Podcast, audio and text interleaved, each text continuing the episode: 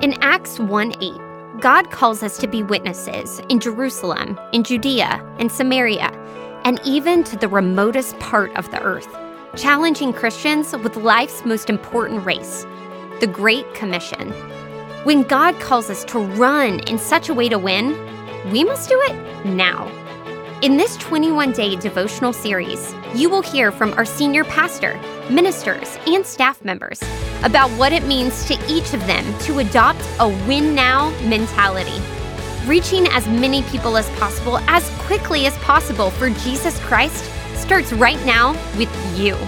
First Baptist Dallas presents Mission 1-8 Win Now. Hi. My name is Ryland Whitehorn, and I am the Executive Pastor of Ministries. You're about to hear Day 13 of the Mission 1-8 Win Now devotional series. My devotional is titled Better Keep Your Promise. Let's start by reading a word of Scripture from Numbers 32.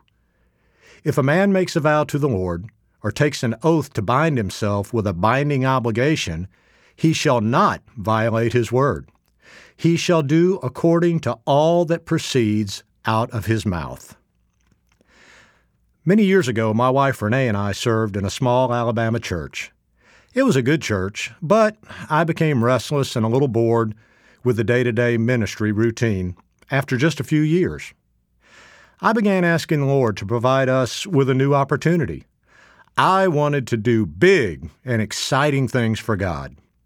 I wanted to be on the cutting edge of ministry and change the world for the cause of Christ. Well, God heard my prayer and answered it almost immediately, but not in the way I had intended Him to. A church pastor in another state contacted me about a minister of education position that would allow me to come and lead the church's Sunday school. The problem was that church was in a faraway state, far from our families far from our support system. The church was also numerically small, really small. The salary package was about half of what I was making at my current church. The pastor said that if we did not grow the church significantly, we would probably be out of a job within six months or so. My immediate response to God was to inform him that he had made a mistake and he needed to find me a better church that was more deserving of my great potential. My immature idea of doing big and exciting things for God meant that He would place me in a bigger church with a significant increase in pay and all that came along with it. I informed Renee that I had discerned through prayer that it was not God's will for us to go to that church for the reasons I previously stated. She smiled at me and then lovingly told me I was a hypocrite and spiritually immature. She reminded me that I had asked God to use us to do big things for Him. I had no right to set the conditions to suit my expectations. She strongly and lovingly recommended that I rethink my position and my decision and keep my promise to God.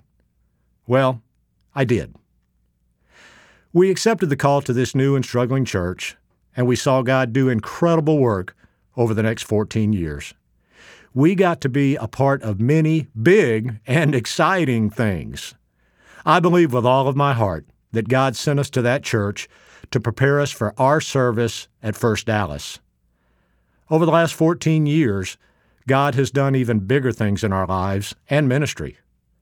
I shudder to think what blessings and opportunities we would have missed if I had rejected his call 28 years ago.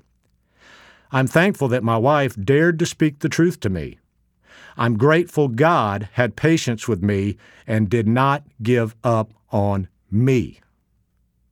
Still today, I have moments when I want to run in the wrong direction or adjust my promise to God. It is usually because I am fearful or just lazy. But then I remember how He has always kept His promises to me and I must keep my promises to him. As the scripture says, let your yes be yes. Let me encourage you to ask God to do great things in you and through you. When He answers, just say yes. Let God work out the details. He will give you the strength and wisdom to succeed wherever He sends you. Your greatest days are just ahead. I promise. As you go about your day, here are a few questions to reflect on. Number one, have you ever run from God's call?